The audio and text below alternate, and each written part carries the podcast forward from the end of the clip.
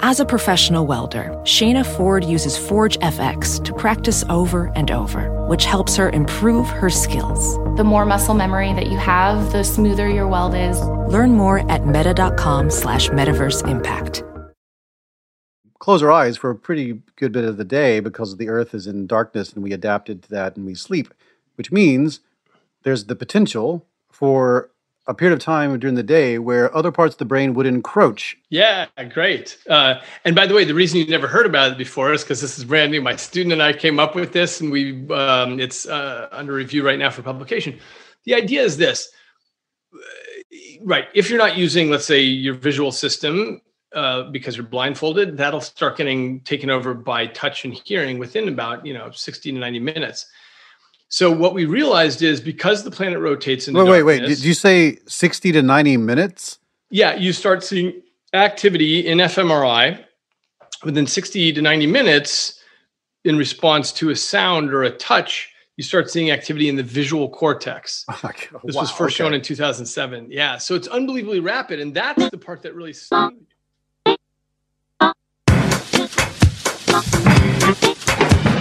Down into the middle of the party center. Getting the cool, the happy, they went quiet. And talking about the power of the gospel.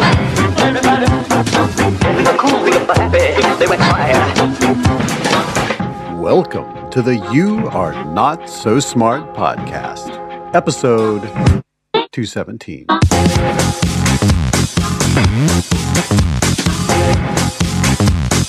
This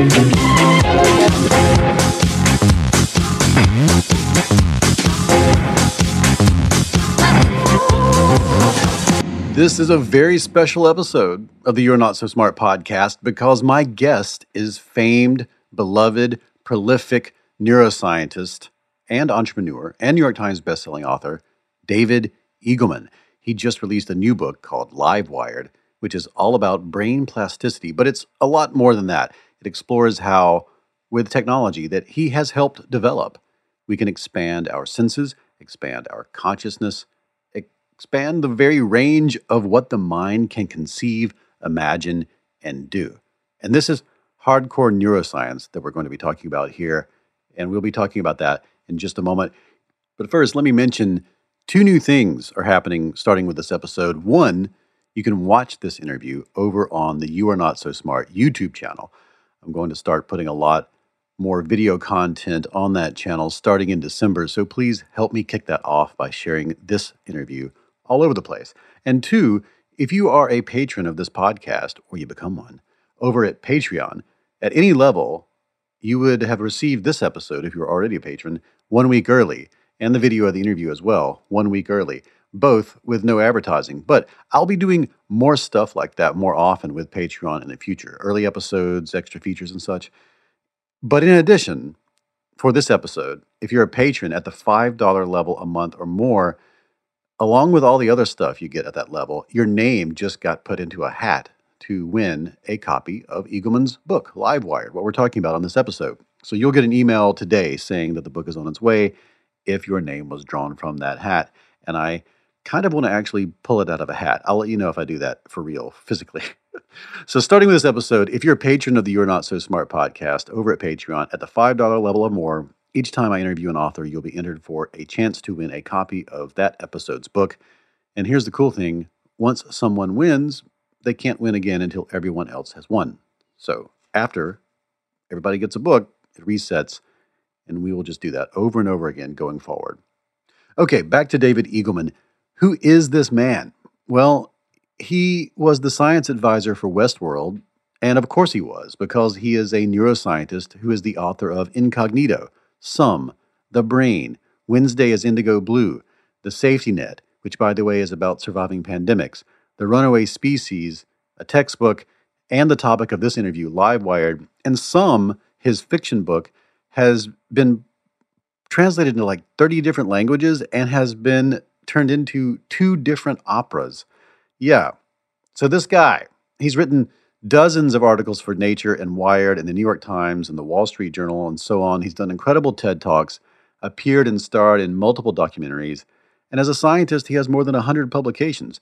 He is currently the head of the Center for Science and Law, an adjunct professor at Stanford, a Guggenheim Fellow, the founder of the company BrainCheck, and the co founder of the company Neosensory. He's just one of those people that I've wanted to talk to for a long time. And I'm very, very happy to have him on the show. You can check out more of his stuff over at eagleman.com, and he tweets at David Eagleman. Here in this episode, we're going to talk about Livewired, his new book about how the brain never stops rewiring itself to make sense of changes in the environment, in the body, and even in itself. And what follows is just a long, meandering, multiple tangent conversation between the two of us.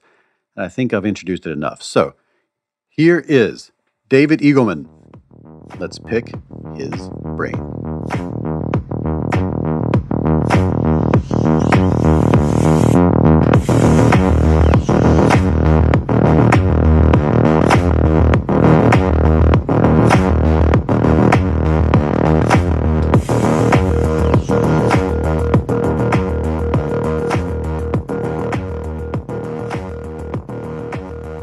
We're just going to jump right in. Uh, I guess some people need to know who you are. Uh, so, for the uninitiated, if you could just introduce yourself, we'll go from there. Great. I'm David Eagleman. I'm a neuroscientist, uh, and I sometimes write books and do television. That's good. That's good. I like a. I like. You didn't need to be humble. Uh, I, uh, as I told you as we were setting up, like I, I've, I've followed you forever, and people have always tr- wanted us to talk to each other, which I think is really cool. Uh, when people ask about the stuff that I do and they say, What books do you recommend? I always say incognito. I always say, Read incognito first. Um, and I paraphrase you saying, We often feel like we're the captain of the ship, but we're really just a stowaway. And I have used that a million times. So thank you very much for that. Great. it's so good. Um, also, this book comes along at a really cool time for me. I have a very close friend who just got a cochlear implant and another very close friend who just got a bionic arm. Um, her arm uh, from here from here back, right, uh, was is her actual arm, and from here forward is the prosthetic arm, and all the fingers move and operate. Uh, and she just flexes her muscles, and she's acclimated to it completely. And she showed it off to me just the other day, and I was blown away that we can do that. It's so amazing. So, and your book is just like, hey, yeah, welcome to this world.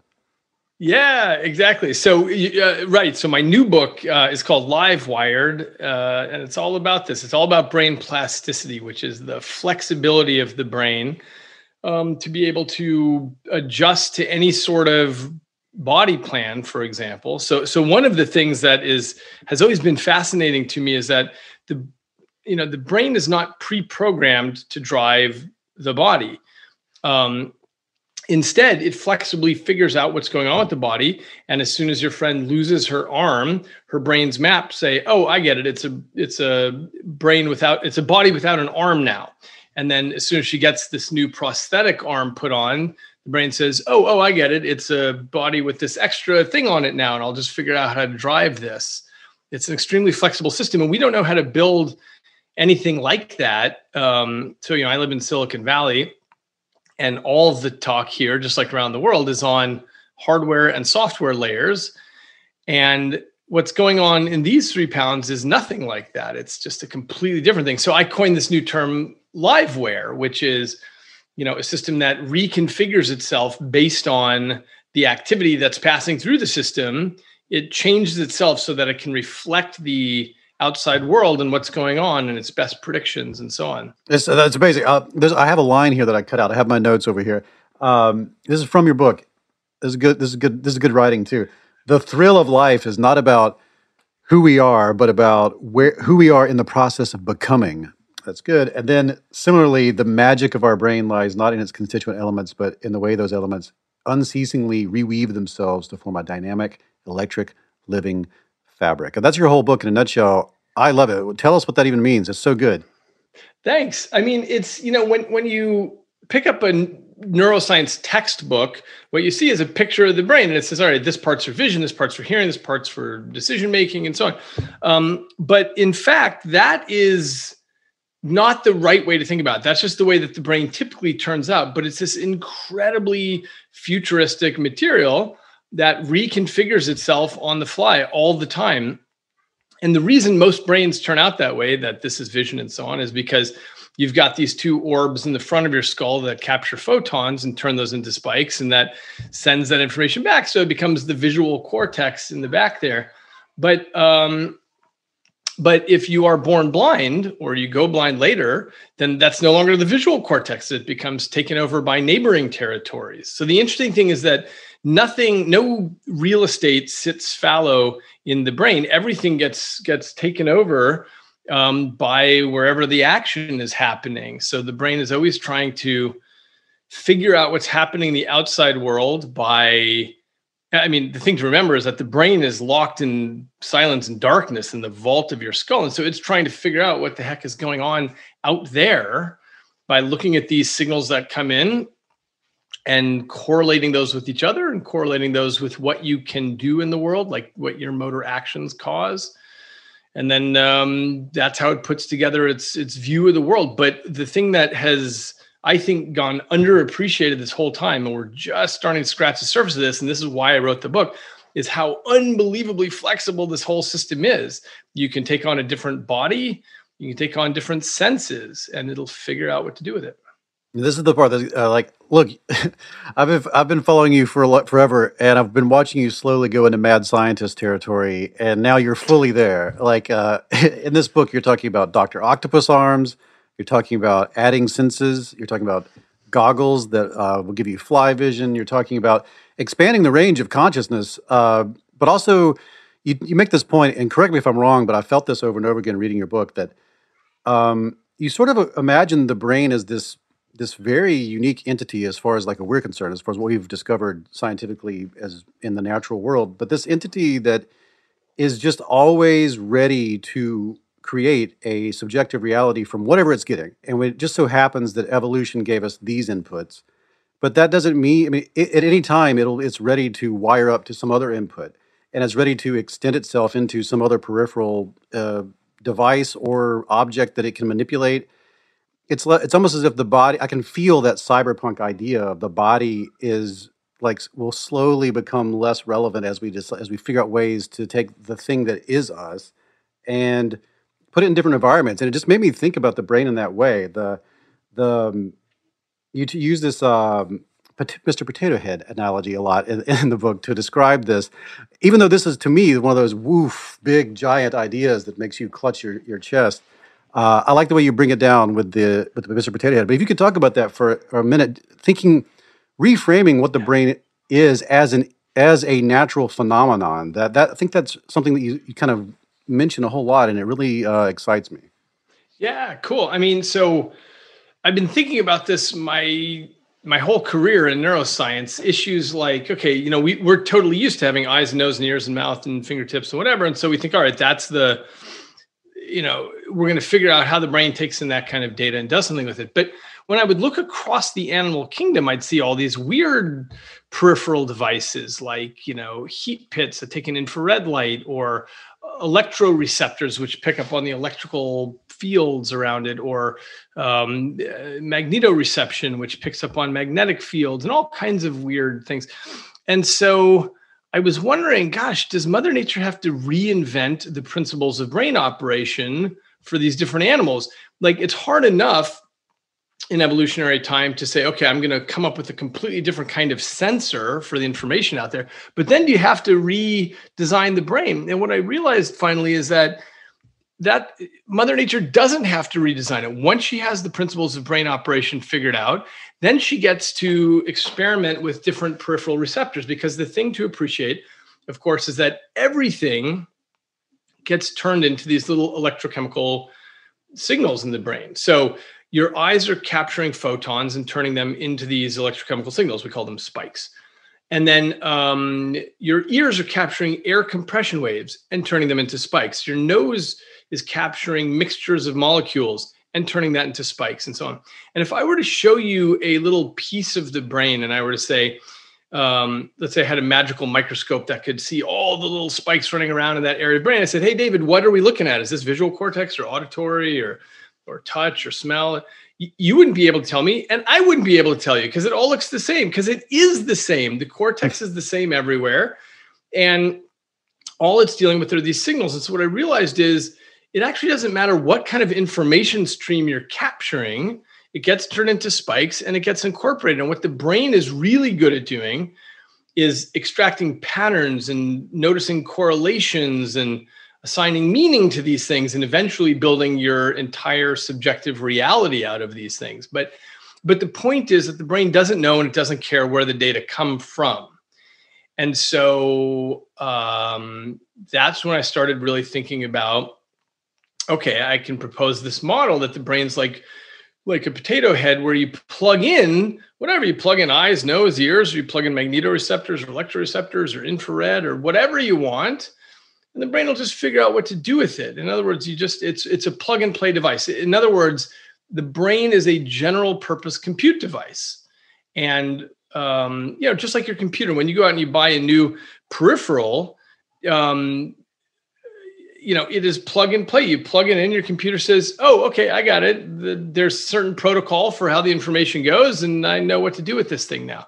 And that's exactly what these different sensors are. These are like little portals to the mission control center on the inside of your skull um, so that's the potato head model of evolution i i mean one of the things i love about this is um, i mean this this is something you, whenever you write a book or give a lecture about this stuff, you have to at some point do talk about um, you know reality is virtual. Uh, you have to say that the brain generates reality, and then we interact with that reality that it's making. So you have to talk about okay, there's there's presumably an objective reality, maybe, and our senses. Uh, our, we don't. The brain doesn't see or feel or taste. The brain has these electrical spikes generated by these peripherals, eyes and ears and stuff and at the moment of detonation against the retina, the photon becomes an electrochemical signal. At a moment of the pressure wave moves the eardrum, electrochemical signal. And then once it's in here, it's the same stuff being sorted out.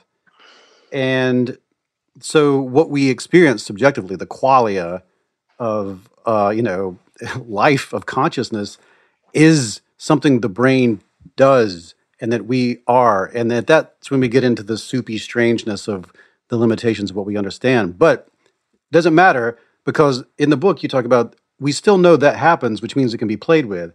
And if you could talk about some of these devices that we've already created, including one that you mentioned a lot, this sort of torso suit that allows for the, the here's the thing I wanted you to talk about because it's the thing that, that makes me crazy. when once you've been wearing one of these suits, which you can explain, after a while you stop noticing that it's the feeling that you're getting and it moves into the subjective reality. It mo- becomes just pure meaning. So just like you don't notice the pressure waves hitting your ear, you just you hear the, the, the symphony, and you don't notice what's happening to your retina. You see what's happening out there, and it feels like it's out there. When this becomes a peripheral for creating that sort of experience, you no longer feel it on your body. You feel it as if it is out there because it's becoming part of that subjective virtual thing. Talk about that at length. That blows me away. Okay, okay. So let me back up for the listeners. So what, what okay, we did in my okay. lab is some years ago we um, we started getting interested in this idea of if it doesn't matter how it gets in, then could we put information into the brain via an unusual pathway? And so we built devices to pass information in via the sense of touch. So one of the things we built was a vest that's covered in vibratory motors, like the little buzzer on your cell phone, but 32 of them. Um, and then what we've done nowadays is made that into a wristband called Buzz. And um, and the idea with the vest or with Buzz is that we can turn any kind of information stream into patterns on the skin, spatiotemporal patterns. So, as an example, one of the main places we found a lot of traction is with the community of people who are deaf or hard of hearing. Um, we capture sound and turn it into patterns on the skin, and they can come to hear the world that way. And so this is um, work we've been doing in my lab for like six years, and then we spun off this company called Neosensory, um, and now we're on wrists all over the world, uh, which is very lovely to to see for for me that it's having this uh, influence on people everywhere. And every day we get tons of emails from people talking about what it is like for them to pick up on the auditory world and realize that this is making noise or that their baby's crying or there's dog barking or their doorbell's ringing or they're hearing somebody talk or whatever.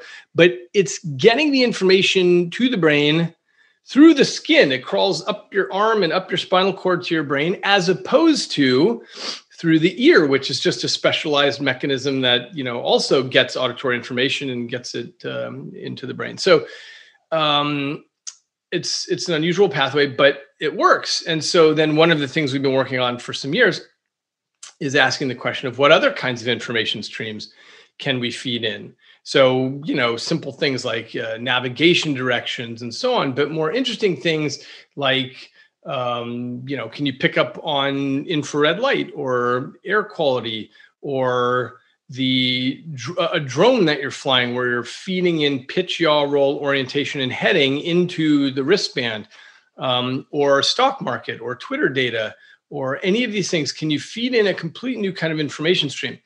And to get to the second part of your question, David, the the interesting part is that as long as it has some relevance to you and some sort of other correlation that you can make with uh, with other data out there, it starts becoming a part of your qualia. This is the term that's used in, in neuroscience for that subjective internal experience, like you know the feeling of vision or taste or hearing or whatever. But it becomes a new qualia.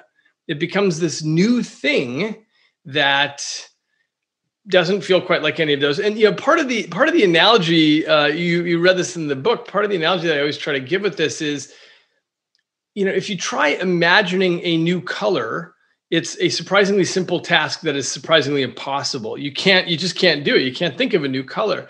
And it's the same thing with qualia. You're used to hearing and touch and taste and sight and sound and whatever. And so, and if I say, okay, now think of what a new sense would feel like, we're just limited in the fence line of our experience and we say i just can't think of what a new thing would mm-hmm. feel like mm-hmm. but what people start to experience is something that's new so this is this is i mean i'm imagining like as we go forward and you talk about it in the book like you know we have one of these devices that gets into the brain through the skin in this way and maybe one day even like directly into the brain in some way like through a uh, something very cyberpunk some sort of like actual implant uh, you talk about this idea of if you took all of what's happening on Twitter or some future Twitter, where you have sort of a subjective consciousness of the planet being fed into it, and then that goes through some sort of algorithmic uh, intermediary that then plugs into the vest, and then or whatever this is, and then it goes in the brain, and now I can sense this like futuristic psychic Gaia brain of like I can feel the emotional qualities of the entire planet. Or if something were to happen somewhere else, like there's a, a fire or a war breaks out or a news event, like I feel it bodily, like I have this extrasensory perception, or it wouldn't be extrasensory, it'd be a, an added sensory perception. Right. But it could be the thing that blew me away the most because this is super. This is super sci-fi and super mad scientist to me is the idea of plugging it into a factory, and you could, you would just know. You'd be like, I just know everything that's happening in this factory. I can feel every uh, machine and person working in it. I know everything that's happening, and you use the phrase you in a sense you would become the factory in a way. Um, I mean, and, and I mentioned this to a friend, and she said, um, "I bet people would use it differently." It's like, "Don't worry," he talks about it. He's like, "the you would." Because different people would, would use that in different ways for whatever they value. So you would have almost this superhero kind of division of, well, I use it to keep up with the stock market. Well, I use it to to fly a drone, and I use it to feel a factory.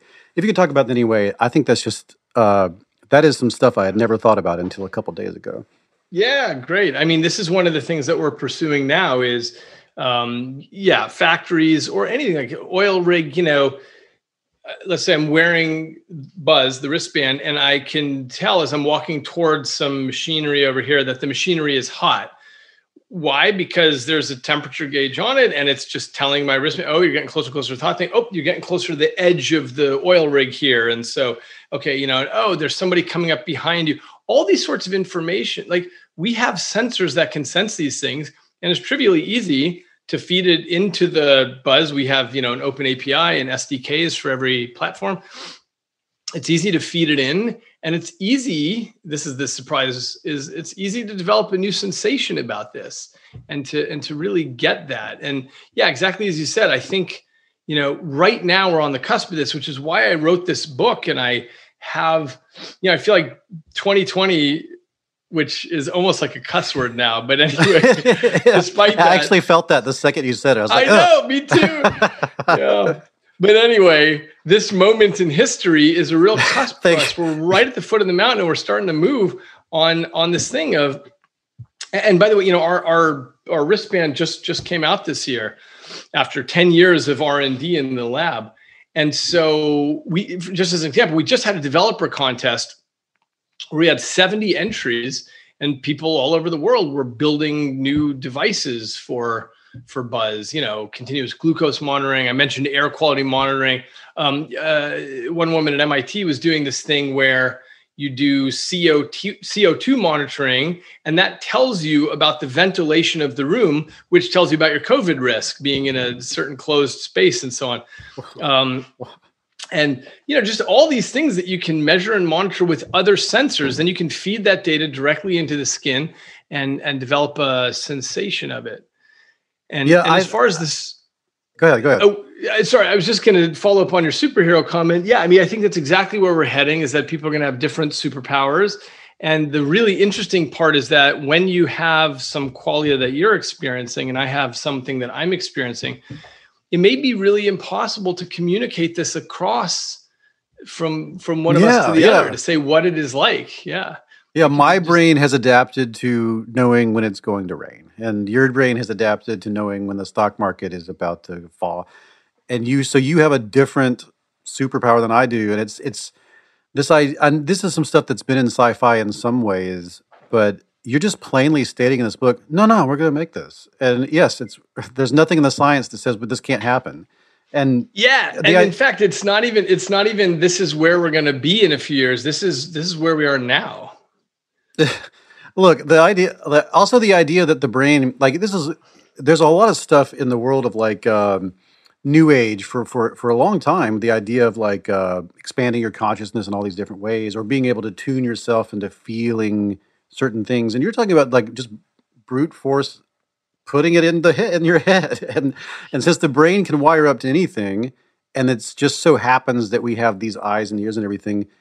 Um, you can develop a whole new set of qualia that we can't, we literally cannot imagine. I think that is an astonishing, uh, just that's an astonishing thing to say with such authority and certainty, and I think that's really neat.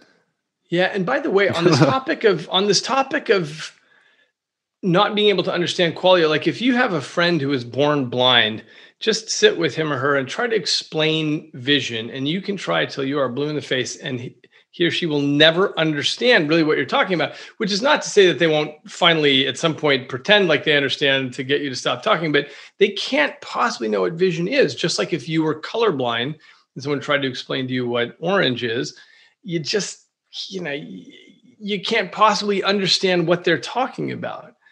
Um, so that's the weird thing is we're all trapped on our own planet inside our heads.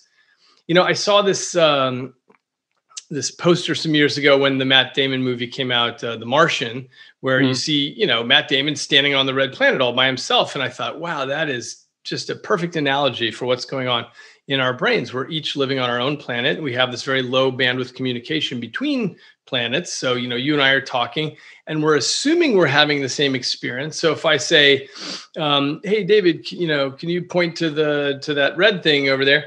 You can point to it and we both agree what we are calling red but obviously you know we don't know if how i experience red on the inside is how you experience red on the inside. Mm, all we mm. know is that in the external world we agree with the labeling so we call that red even though it might be very different. I love that i love that's one of the first like uh dorm room sort of things. I, I had donald hoffman on the show. I don't know if you're familiar with donald hoffman. I am, yeah, yeah. okay. you're okay uh, that's really cool. Uh, he you know he threw down the gauntlet not long ago by saying, no, that dorm room conversation is worth talking about. Like, uh, do we oh, all yeah. experience the same color? Also, how much of our subjective reality comports to objective reality? And he has a lot to say about that. He was on the show. Um, but I love that. Like, if you talk to neuroscience, they're like no, neuroscientists, they're like, no, that is a great question, and we still can't give you a, a solid answer. Sorry, uh, that's just how it works. And we probably never will be able to. It's not like, oh, we need to do some more studies, and in another year we'll know the answer. There's, it's, it's impossible because it's your private subjective experience happening on the inside of your head, and we can measure. We can use fMRI, we can use deep electrodes, we can use anything we want, but we're not going to ever see anything except for where the blood's going or what the neurons are doing, but it doesn't tell us how you are experiencing the color red. Yeah, I um, I want to ask you something before. I want a lot of what I want to ask you here in the second half is uh, about how brains update their priors and change and what gives and all that. I've been uh, talking about that for a long time on the show and been working on a book about that for a while. Um, but before that, before we get into that, there is something I wanted to mention. This freaked me out. I was on a road trip listening to your book to the the when for the first half of the book, and this made me actually pull off and, and take notes because I never heard this before. You were talking about how you know the the brain will is always attempting to like uh, make use of the signals that are coming into it, and it just so happens we wired up as children with these peripherals that we have, eyeballs and such, and so there are these territories that are devoted to that. But if you put a blindfold on someone for long enough, uh, other parts of the brain will start to encroach on the visual cortex. To which you then say uh, a whole lot about what happens since we have to close our, we close our eyes for a pretty good bit of the day because the earth is in darkness and we adapted to that and we sleep, which means there's the potential for a period of time during the day where other parts of the brain would encroach. Uh, if you could, I don't want to give it away, so if you could talk about what you had to say about that. Yeah, great. Uh, and by the way, the reason you never heard about it before is because this is brand new. My student and I came up with this, and we um, it's uh, under review right now for publication. The idea is this, right? If you're not using, let's say, your visual system uh, because you're blindfolded, that'll start getting taken over by touch and hearing within about you know 60 to 90 minutes. So what we realized is because the planet rotates in wait, wait, wait. Did you say 60 to 90 minutes? Yeah, you start seeing activity in fMRI within 60 to 90 minutes in response to a sound or a touch you start seeing activity in the visual cortex. Oh this wow, was first okay. shown in 2007. Yeah, so it's unbelievably rapid, and that's the part that really stunned me was how rapidly the change is happening.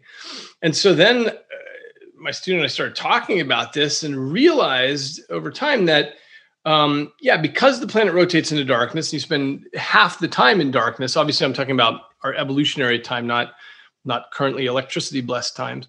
Um, that puts the visual system at a disadvantage, which you know you can still hear and touch and smell in the dark, but you can't see. And so, what we realized is the brain would need special mechanisms to blast activity into the visual cortex every, let's say, 90 minutes during the night. And that is precisely what dreaming is. So, what we suggest is that dreaming is the brain's way of protecting the visual cortex against takeover from neighboring senses.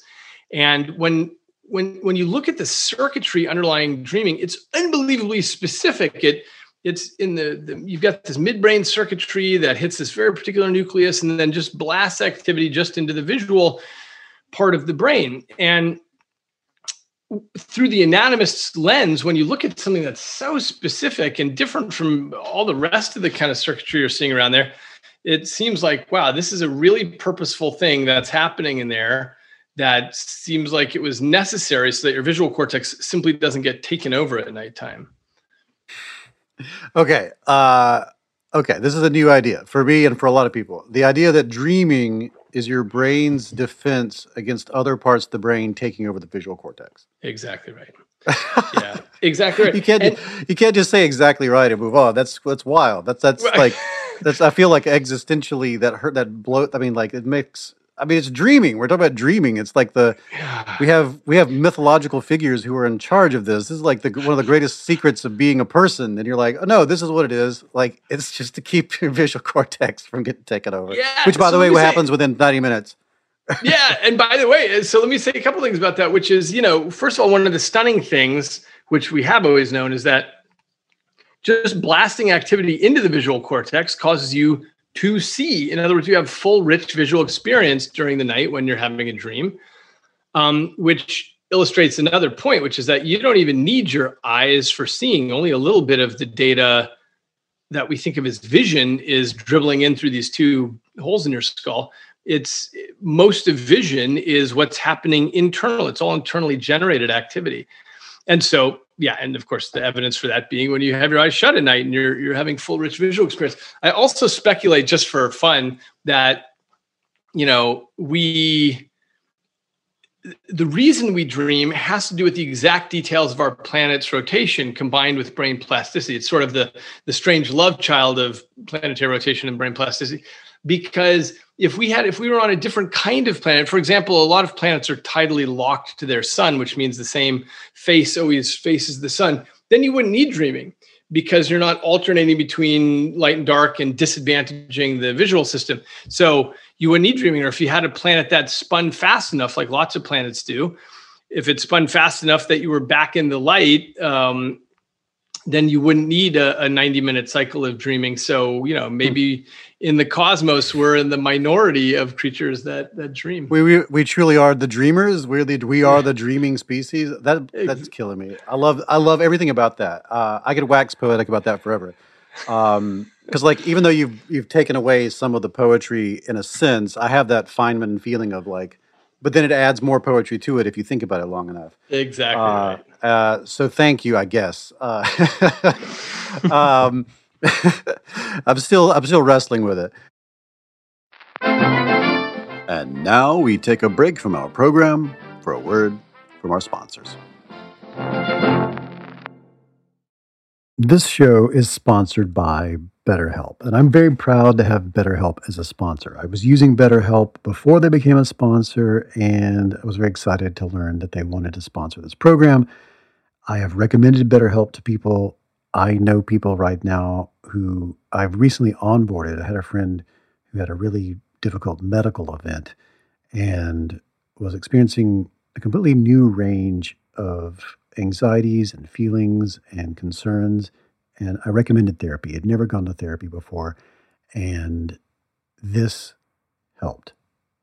Now, a lot of us spend our lives wishing we had more time. And the question is time for what? If our time was unlimited, how would you use it? And the best way to squeeze that special thing into your schedule is to know what is that special thing? What is important to you? What is that thing that deserves to take that slot, that precious time?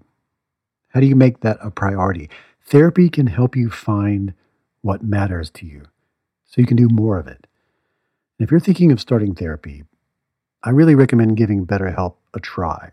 It's entirely online, it's designed to be convenient, flexible, suited to your schedule.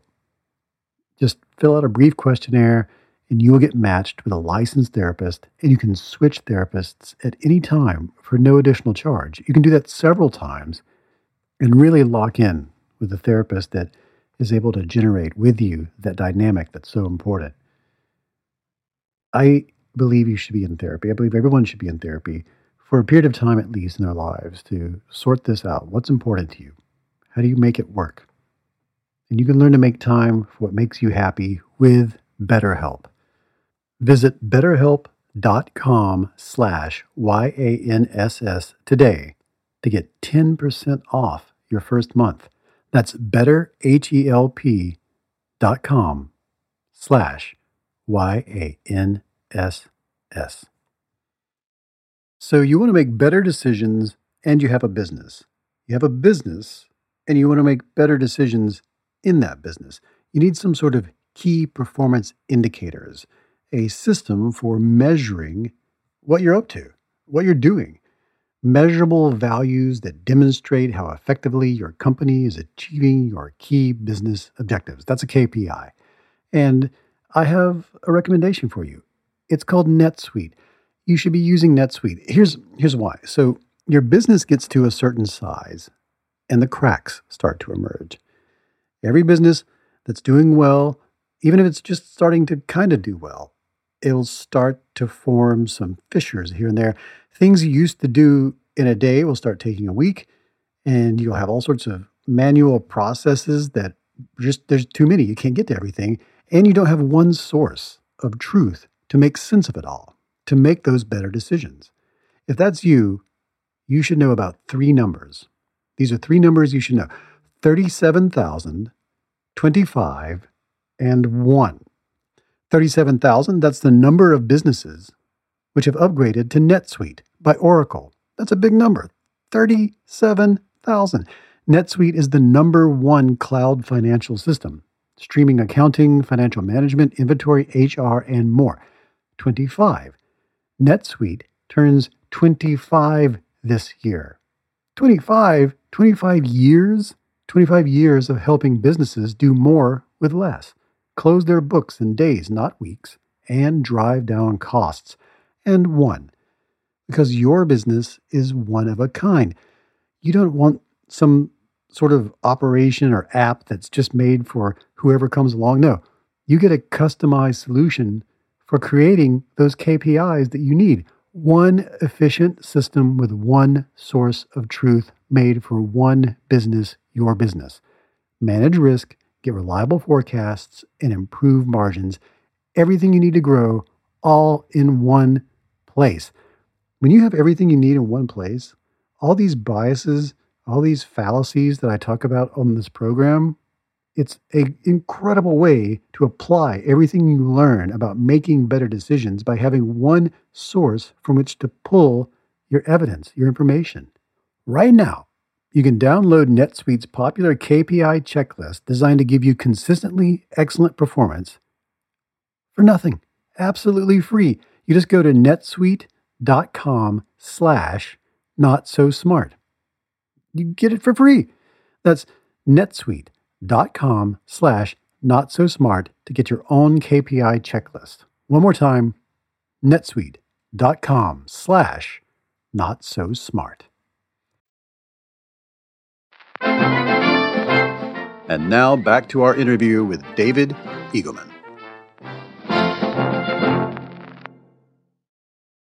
Um, I wanted to talk for a minute about um, the this I was actually very surprised that the book sort of shifts in the second half to talking about the idea of, of plasticity and you know you're you're thrown in this as a brain we're thrown into this world half baked and then we uh, wire up to all the inputs from experience and culture.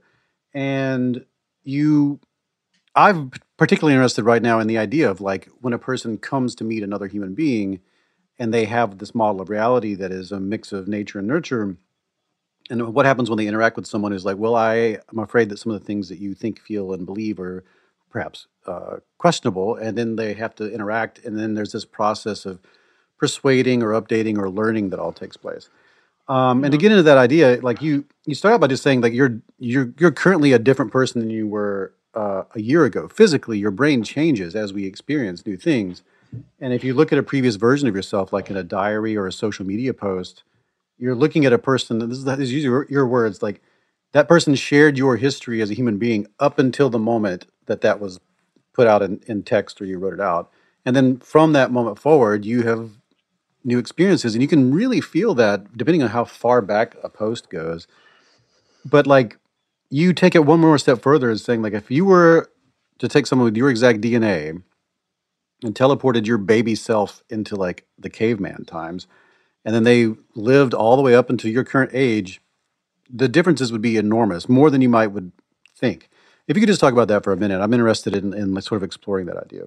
Yeah, I mean, the general scoop is who you are has only a little bit to do with your DNA.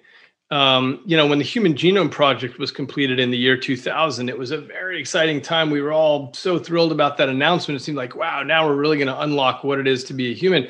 But it turns out in a sense, it was a super important piece of science, but disappointing because it just knowing the DNA, just knowing the instruction book for how to wire up tells you very little about who you actually are and your beliefs and your hopes and um, all everything about your personality and so on. So it turns out that the other half of the secret to life is something we can't write down in a textbook. It's everything that happens to you from the time you're a little baby, everything you see and hear and feel, and every experience you have, every conversation you have. Um, that is what wires up the the rest of your brain. And so nowadays, but just as a side note, you know, the, there's always been this question of nature versus nurture, and the nature nurture mm-hmm. debate is totally dead because it's always both. Mm-hmm. Um, interacting in a very detailed way. And so that's why, if you, with your exact DNA, were born 30,000 years ago, you wouldn't be, you know, David running around looking for where you're going to find your microphone to do a podcast. I mean, you would just be a completely different human. Um, and so that's the weird part is, and I think the part that we don't always recognize so much, part of why I want to write this book is, you know, we are, um, we are reflections of the world around us. Each of us mm. is a, a, a vessel of our space and time as and what i mean by your space like you were born in a particular place and then you traveled here and then you went there and then you went there. You, you gathered up all those experiences on that little thin trajectory through time. And i let's imagine we're about the same age. I was born in a different place and i had a different trajectory um, and gathered up different experiences. And so you're quite different um, as a result of those. You know I, I start the book actually with a little quotation from martin heidegger which is one of my favorite quotations. He said every man is born as a thousand men, but dies as a single one. Mm. And of course, what that means, I'm not actually even sure what he, but what it means to me, and I think it's the same thing, is you know we're born uh, sort of in this. Um, there's sort of this cone if you've ever seen these space-time diagrams you know of like all the things you could be all the things you could go all the experiences you could have but what you end up doing is taking a very specific trajectory through this and by the time you die you are exactly who you are. Um, but all along the way there are doors closing of who you who you might have been. See that's very powerful in the sense that like we do have control over like um, whether or not you believe in free will we do have control over saying i'm going to experience this or not or i'm going to do this or not or i'm going to learn this skill or not. And what you choose to do with this thing that will wire up to any experience it gets is you will physically alter the, the brain and you will physically become a different version than you would have become if you hadn't done the thing. Uh, and you go into it in a number of different ways in that second half about this person chooses to learn an instrument or this person chooses to be you know a, a london taxi driver. And it physically alters what they can and can't do with their brain. And then that laterally can be applied to other parts of their experience. Um, i don't know. There's something in there i feel i can feel something inside me getting a little freaked out by it, but also inspired by it. You know, the the um do, do you have kids, David? I don't have any kids. No, I don't have any kids. Uh, okay, so I, I do, and you know, one of the one of the tough parts about being a parent is this issue of what choices do I make for my kids, and you know, parenting is one of the most important jobs possible to make these decisions as well as possible. But also, I think it it relieves a little bit of the pressure on parenting to realize you know the world is huge. The number of experiences that'll happen to your child you you can't possibly control but a tiny fraction of that. And so although you have to take your job very seriously and give your kids the best possible experiences and the most love and attention and touch and all that stuff um, the fact is that it's not like you can control the direct you know the, the change that you're uh, control the direction that your kid is going on. Yeah. In that in that domain if you could talk about the relationship between motor babbling and social babbling. I found that very fascinating. Yeah, essentially, your brain is trying. Your brain is the mission control center, and it's three pounds. And as I said, it's locked inside this armored bunker plating of your skull, and it's trying. It doesn't know what your body looks like, so it's trying to figure that out. So it does motor babbling, by which I mean, you know, you're you just watch a baby the way they move their arms and they squish something on their forehead and they grab the bar of their crib and they eat their toe and whatever. They're they're just trying things out and seeing what the feedback is. And so i call that motor babbling um, as opposed to you know or an analogy to the kind of verbal babbling that a baby does. It's the exact same thing. The baby's trying to figure out how to use her ears and her mouth and so she's trying things out. She tries it out. She gets feedback in her ear. She can compare that to the sound she's hearing from the adults. And so this allows her to um, you know to to refine what she's saying out of her mouth it's the same thing with motor babbling you try things you know you're learning how to ride a bicycle you tilt to the left you tilt to the right you try things you fall and it's just like babbling and then you get better and better at being able to do it. And once you get really good at something then it's burned down to the unconscious circuitry where you don't even you know you don't even know how you're doing something. It's just um, your brain has figured it out and turned it essentially into the, the hardwiring. And you and you take that a step further and saying this you know i love the idea that you have the, you're building up these experiences and you have a model and you kind of Eh, so you have an expectation of what the world's going to do when you do X, and and and then if it does do that, you kind of don't even register it. You just move forward because yay, the model's doing what it's supposed to do. It's predicting and helping me create goals, and helping me reach those goals and plan and all these other things. Um, exactly. But that, just but, as a quick side note, that's that's all attention is. Attention is when you have a violation of your internal model, where something doesn't yeah. come out exactly as predicted. Then you attend to it. You turn your high resolution sensors onto it to try to figure out what the heck just happened there. And once you get it, then you then that becomes part of your internal model, and you don't pay attention to it anymore. So that so this is wonderful. The idea of being we can think about this in motor terms or or learning language or or you expect to see something and you see something you didn't expect to see, and all of a sudden you have to you pay attention and you go, okay, it wasn't what I expected. Noted, update, uh, rewire a little bit, and this happens very incrementally, and sort of we slowly shape ourselves to the changing environment. The brain changes to the changing environment, which is probably one of the greatest things about us is that we can do that.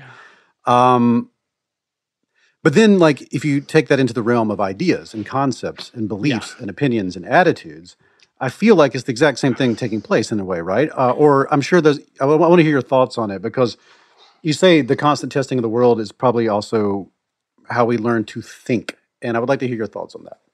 Yeah, in fact, I was going to come back to this point when you asked about earlier about people's beliefs and so on, and what's going on in society right now. Um, mm-hmm. Because we are all these vessels of our own space time, we have these beliefs. And the part that i've found so fascinating, especially recent in recent months and years is that whatever your model tells you, you take that to be obviously true. Mm-hmm. And anyone who has a different model of things, they're just, you know, they're just wrong. They're idiots. They're they're crazy for thinking that. And so one of the interesting things about polarization is just, you know, I get to watch people thinking that about each other like oh my god well they're they're just insane for thinking that or they've got some you know devious purpose that they're trying to do or whatever. But in fact each of us has been crafted by a whole trajectory of um, experience. And by the way our other family members which means you know you might be influenced by a family member or you might be reacting against a particular family member. You have a sibling who's the opposite political orientation than you do and you can't stand it. You, you argue with that person. And so whatever whatever all the factors that come together are you've come to a particular belief about the world and you think it's right and that everyone else is wrong who who disagrees with it. And so one of the really important things I think from the point of view of neuroscience going on right now is to really understand that and think about that. And you know, I've been I don't know if you know this, David, but I've done these experiments in my lab about the issue of empathy. Um, I'll just tell you really quickly. Uh, the idea is you're in the scanner, in the brain scanner, fMRI, and you see a hand get stabbed with a syringe needle and that activates this part of your mm. brain this network in your brain that's involved in empathy it's not your hand getting stabbed but it's uh,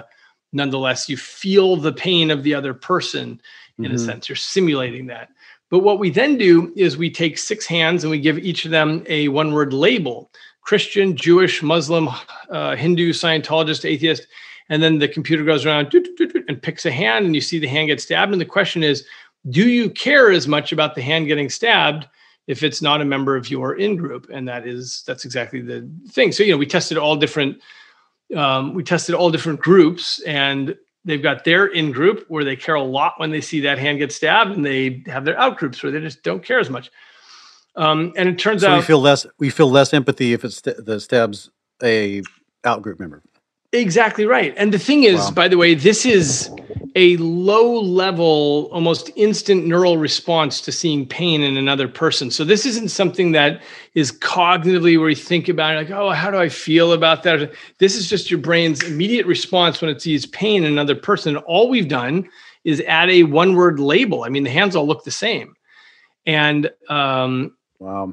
So it turns out I, I actually did those experiments some years ago but just in the last year, really, this has become an issue that's on the forefront of what really matters in terms of us um, in terms of you know what is obvious to everybody the diminishing empathy for our outgroups so you have some set of beliefs and you think okay well i'm going to really care about that. But uh, but now you know one of the experiments that one of my student i did is is this thing about um, you know imagine a, a 56 year old man and you see him twist his ankle on the sidewalk and fall down you know how do you feel? So people generally feel immediate empathy. Now we say okay now imagine that that 56 year old man is at a political rally for the presidential candidate that you're not voting for.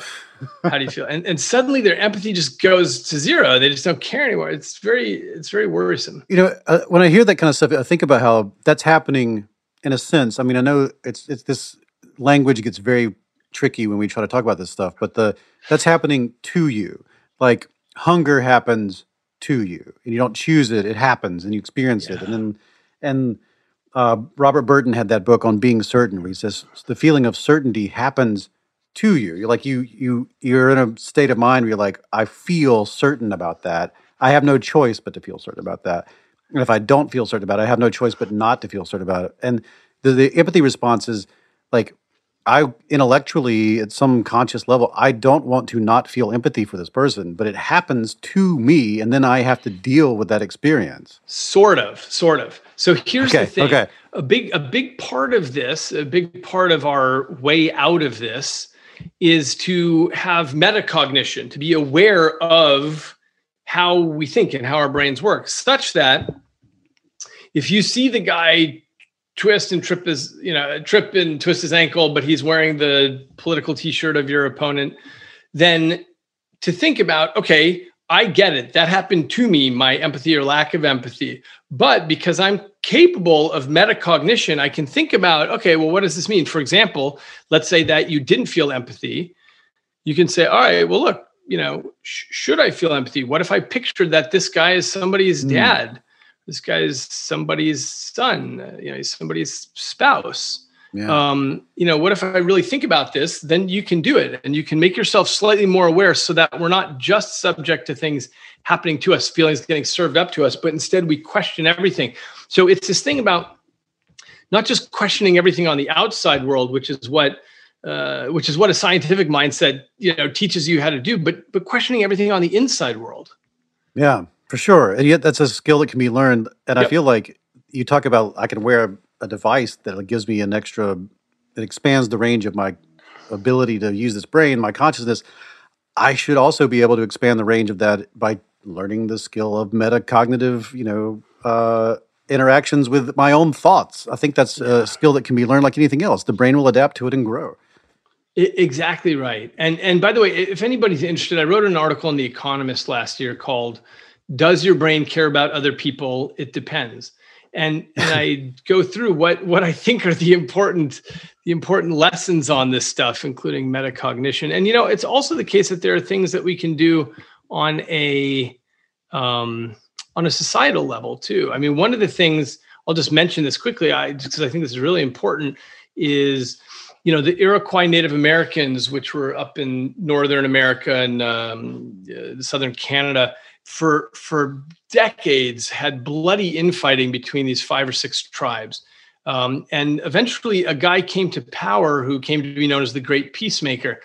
And what he did is he, within every tribe, essentially assigned clan membership. So let's say you and I are in the same tribe, but you get mm. assigned to the you know elk clan, and I'm a member of the eagle clan, and so on. And what that means is that there's there's now this cross hatching. So I say to you, "Hey, we're in the same tribe. Let's go attack that other tribe." And you say, "Well, I would, but there's a member of the Elk clan in that tribe who I like." And I say, That's "Actually, there's a member of the Eagle clan that I like over there too." And so So now our allegiances are mixed up a bit. They're they're cross stitched, and that makes it harder to go and, and do an attack. And so this was a very clever thing. And I haven't really seen many other analogies to this. Um, but I think on a societal level, this is something that is very worth uh, exploring. I love that. Do you have a hard out at three? Because I have three questions, but I'm going to change it to two if you do. I I pretty much maybe two minutes Okay. after three. Yeah. Okay, then um, let me ask one question, and then, the, then I'll ask the very important ones. You can give a shorter answer to this one.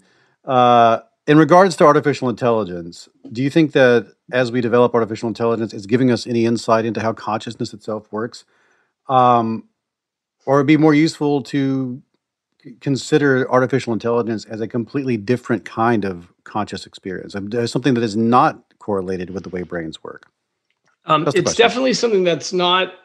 Uh, I say this that's not because you were a science advisor on Westworld, by the way. So go ahead. yeah, yeah. It- okay, so with AI, first of all, it's not the way that brains work, but it's not not the way that brains work. It's just a very simplified cartoon version of the way brains work. And what people have been able to do by saying, okay, we're going to take units and we're going to connect them and have different connection strengths between them, they've been able to do all kinds of really incredible stuff that has superhuman performance. So let's say you want to distinguish a, a million pictures of cats and dogs, it'll do it better than humans can. So that's cool. But it's nothing like a human brain in the sense that if you then say to this network, hey, now I want you to distinguish pictures of, you know, camels and bears, it'll fail catastrophically. It can't, it hmm. doesn't have what's called generalized artificial intelligence or generalizable. And so, but you know, you compare that to a three-year-old kid who walks into a room and can navigate a complex course and manipulate adults and find the food in the fridge and eat it and do a million things. And AI just can't do any of that. So in a sense, AI really loses to three-year-olds. Um, so, so that's an answer to the question of is it the same as the brain or not? It's sort of a, a- simplified take on the brain that can do very amazing, very narrow tasks. Now, That's there's a separate question about is AI conscious? And I don't think we have any shred of evidence now that AI is or or would be conscious. Now, the mystery is how our brains conscious, given that they appear to just be made of pieces and parts, just physical stuff. A lot of it, you know, 86 billion neurons and 0.2 quadrillion connections. It's an incredibly complicated system, but it's just physical stuff. So somehow we have to answer that question of how you get stuff to be conscious. But suffice to say that currently we have no idea whether a computer program that you run, some deep learning algorithm, is conscious. We don't have any reason to think so um, Yeah. at the moment. I like the idea of other minds can also include artificial intelligence. Maybe one, you know, we there's a whole Daniel Dennett thing and all the other the rest where you're like, you know, cephalopods, human brains, artificial intelligences. What is consciousness? I realize that if we got to get into that, that's three more hours of stuff. There's a thing I want to ask you about. This is a deep cut from your own stuff, uh, and it'll be the last thing I can ask because we're running out of time. Um, I'm really interested in like persuasion, and a lot of persuasive, all, the best persuasive techniques in all of psychology all seem to to converge on one idea, no matter what they're trying to persuade, whether it's a belief or a, an attitude or whatever. And it's trying to get the brain to go into a sort of a learning mode, like instead of going from uh like read mode to write mode. Even though I understand it's always in write mode, but you mentioned in the book about the effect of acetylcholine and and and the brain sort of going into a oh wait, I should probably pay attention to this and learn. And there are a lot of persuasive techniques that are just all about building up rapport with another person and getting them to that place where they go, oh, wait a minute, I might be wrong about that, or it's worth rethinking this with you. And it sort of gets them in that state. You talk about it in the book. But in your other book, in Incognito, you mentioned someone named Mrs. G. And I've thought about this for ages, and I'm absolutely exhilarated that I get to actually ask about this with you. And I, I just really kind of want you to talk about, I don't know if you remember it, but um, you had to have the notes here. You had a, a one of your patients who had uh, anosognosia, the denial of disorder. She had had a stroke, and um, one of her uh, she could only close one eye, and um, but she felt subjectively as if she could close both. And you would uh, hold up three fingers and say how many fingers. You'd say close both your eyes, and she would close one. And then you'd hold up three fingers and, and ask her, "Are both your eyes closed?" She'd say yes. How many fingers am I holding up? She'd say three. And then you would say, How could it be possible that you know how many fingers I'm holding up if both of your eyes are closed? And then she did something in, incredible to me that ha- I feel like um, says a whole lot about the human condition. If you could talk about that at any length, I would appreciate it. Yeah. The um yeah, I mean, this is the incredible thing about um, anytime you meet a patient who has some sort of cognitive thing going on because of a stroke or a tumor or traumatic brain injury or whatever, this is all part of what led me to this framework that I built out in Incognito about how we have a team of rivals going on in the brain. In other words, it's not that you are one thing, it's that you are made up of all these different neural networks that are running in parallel, and you can get contradictions and contradictory answers. This is also why you can cuss at yourself and cajole yourself and contract with yourself because you're not one thing. You're instead what I analogize to a, a neural parliament where you've got all these hmm. different political parties sometimes they vote one way in the different circumstance the same parties vote a different way. And so you know if i i think the analogy i used in the book is that if i offer you some warm chocolate chip cookies you know part of your brain wants to eat that. It's a rich energy source. Part of your brain says don't eat it. You'll get fat. Part of your brain says okay i'll eat it but i'll promise to go to the gym tonight and so on. And so we are this is what makes humans nuanced and complicated yeah. and and and fascinating um, you know, I'll just mention something about the first part of your question, though, about persuasion, which is the, uh, you know, one of the things that I, the, the thing I mentioned earlier about about empathy and how we don't care that much about people who are different from us and so on.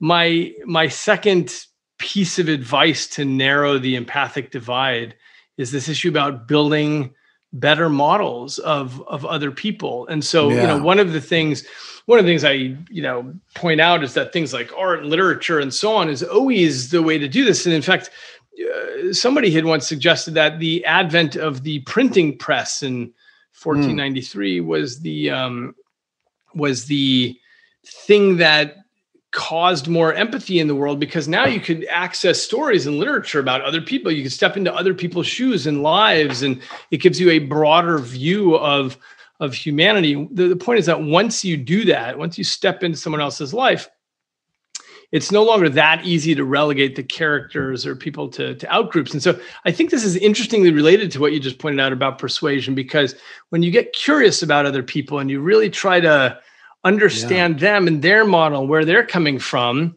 um, this you're building a better better model of them. I mean as i mentioned earlier the model everyone starts out with is wow if you're voting for the other presidential candidate you must be insane or a jerk or whatever it is. Terrible human being. Or terrible you've been, human you've being. been, you've been brainwashed.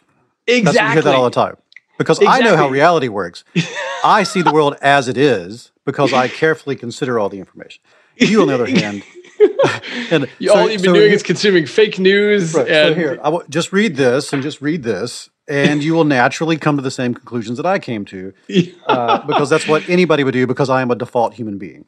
Yes, exactly. exactly. And so, and so, uh, this issue about building better models of others is a very important thing to do if we have any hopes or desires to come back to the center a bit and not be I so polarized. You and the, the Mrs. G example I bring up to me relates to persuasion because she, um, you know, you told her, how could it be possible? And so it's clearly she's wrong. It's impossible. It's an impossible thing.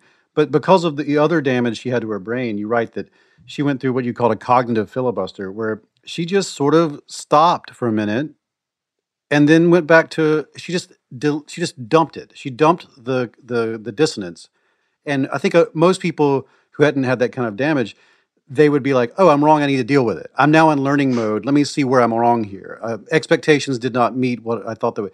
But because of her very, her very specific condition, she just dumped it. And uh, you said it's very disconcerting to watch uh, because you said if there's a battle between these two parts of the brain, in the, in this case, they both just fatigued to the point of attrition, and she just moved on. It's like she blue screened and then just moved on.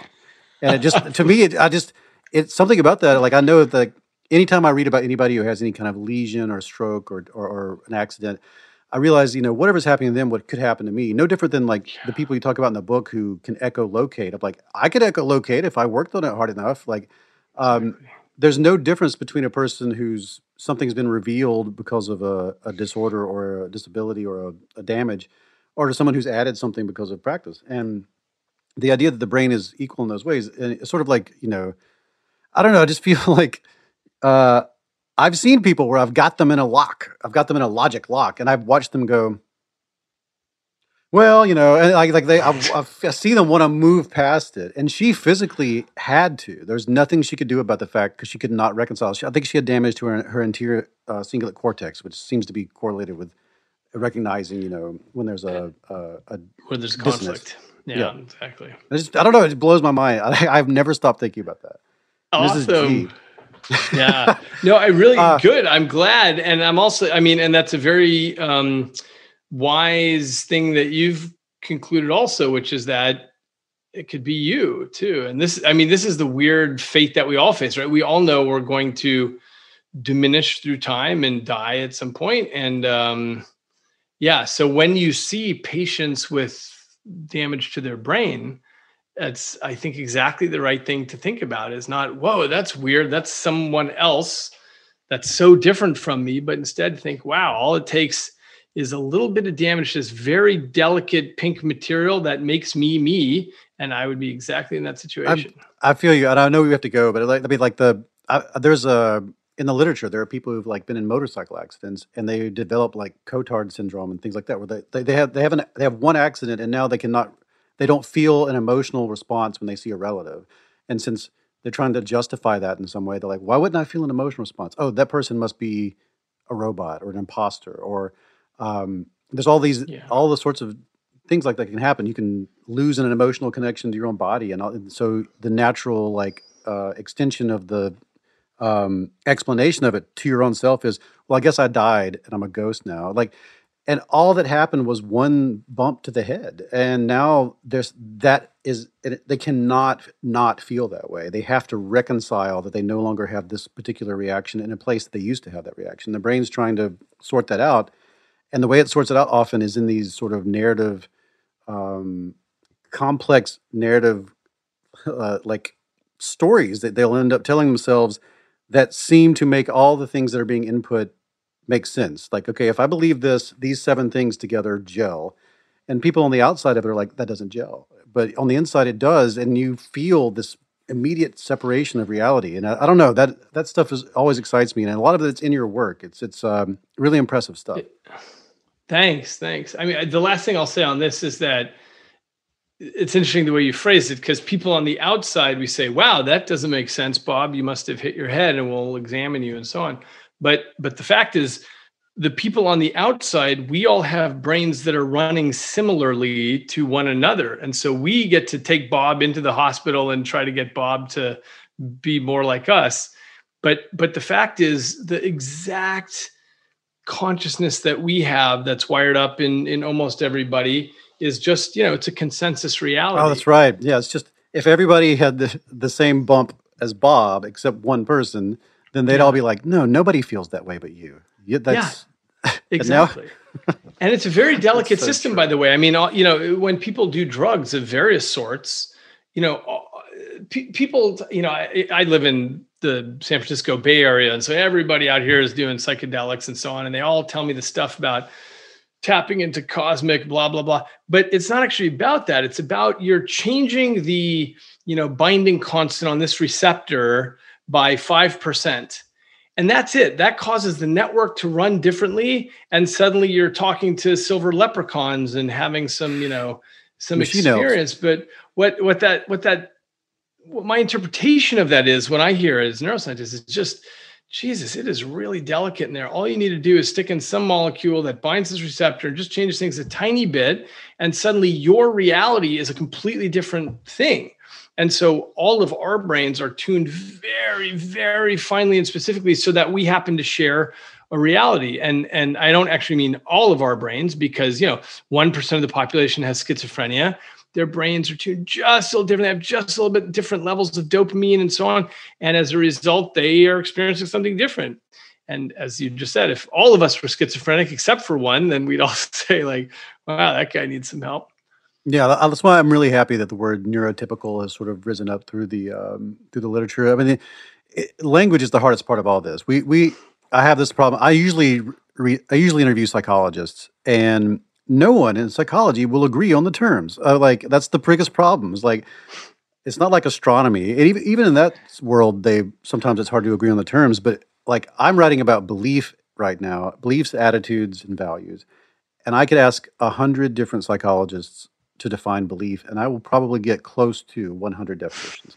And it's until you can agree on the terms, it's difficult to articulate the idea. And then it's difficult to build on the terms and then build a model from that and then make science happen. And when you talk about brain stuff, when you're talking about subjective reality, like even in this conversation, we're both trying our best to say, like, okay, we're both talking about the same thing, right? and that is on top of all the work you do, that next level of like, how do we discuss it and how do we move the idea from your brain to mine and back again? I feel like that's um that's something worth talking about a lot, and, and agreeing on the terms is difficult, and it's compounded by the fact that we don't all have the same stuff going on. Uh, exactly right. So, I mean, language, as I mentioned earlier, is a very low bandwidth channel, and it may be that it's it's not the case that we say, okay, let's just fast forward 20 years and then all the psychologists will finally agree on the definition.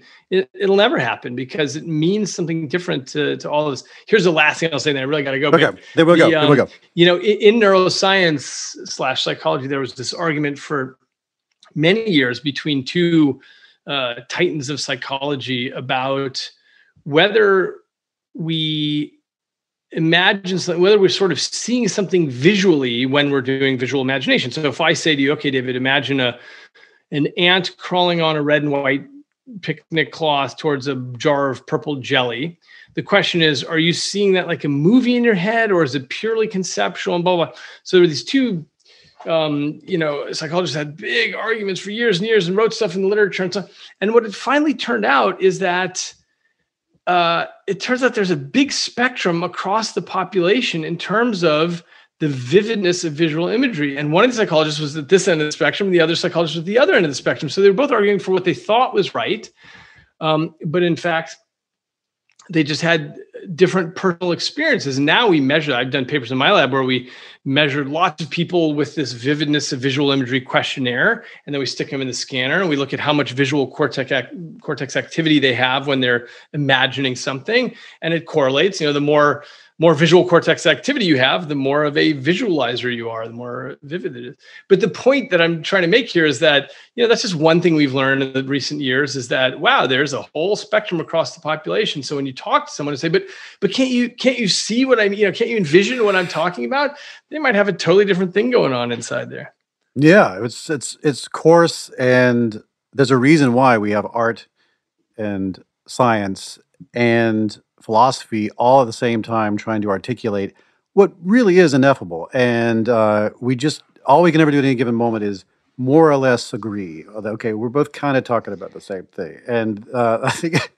And I think that's a good way to, end. I want everybody who's watching or listening to this to, to read your entire uh, canon, catalog, whatever we call it, your corpus. Um, but but if you want to start, I don't think it's bad to, to go backwards because uh, Livewired is a really cool book. And if you're especially into like cyberpunk stuff and you're thinking about 2020, what can possibly, what does the future hold? It's all about, it's very optimistic and aspirational and beautiful in that way. And I highly recommend it. And I thank you so much for coming on. It was great to meet you. Great. Awesome, David. Thanks for having me.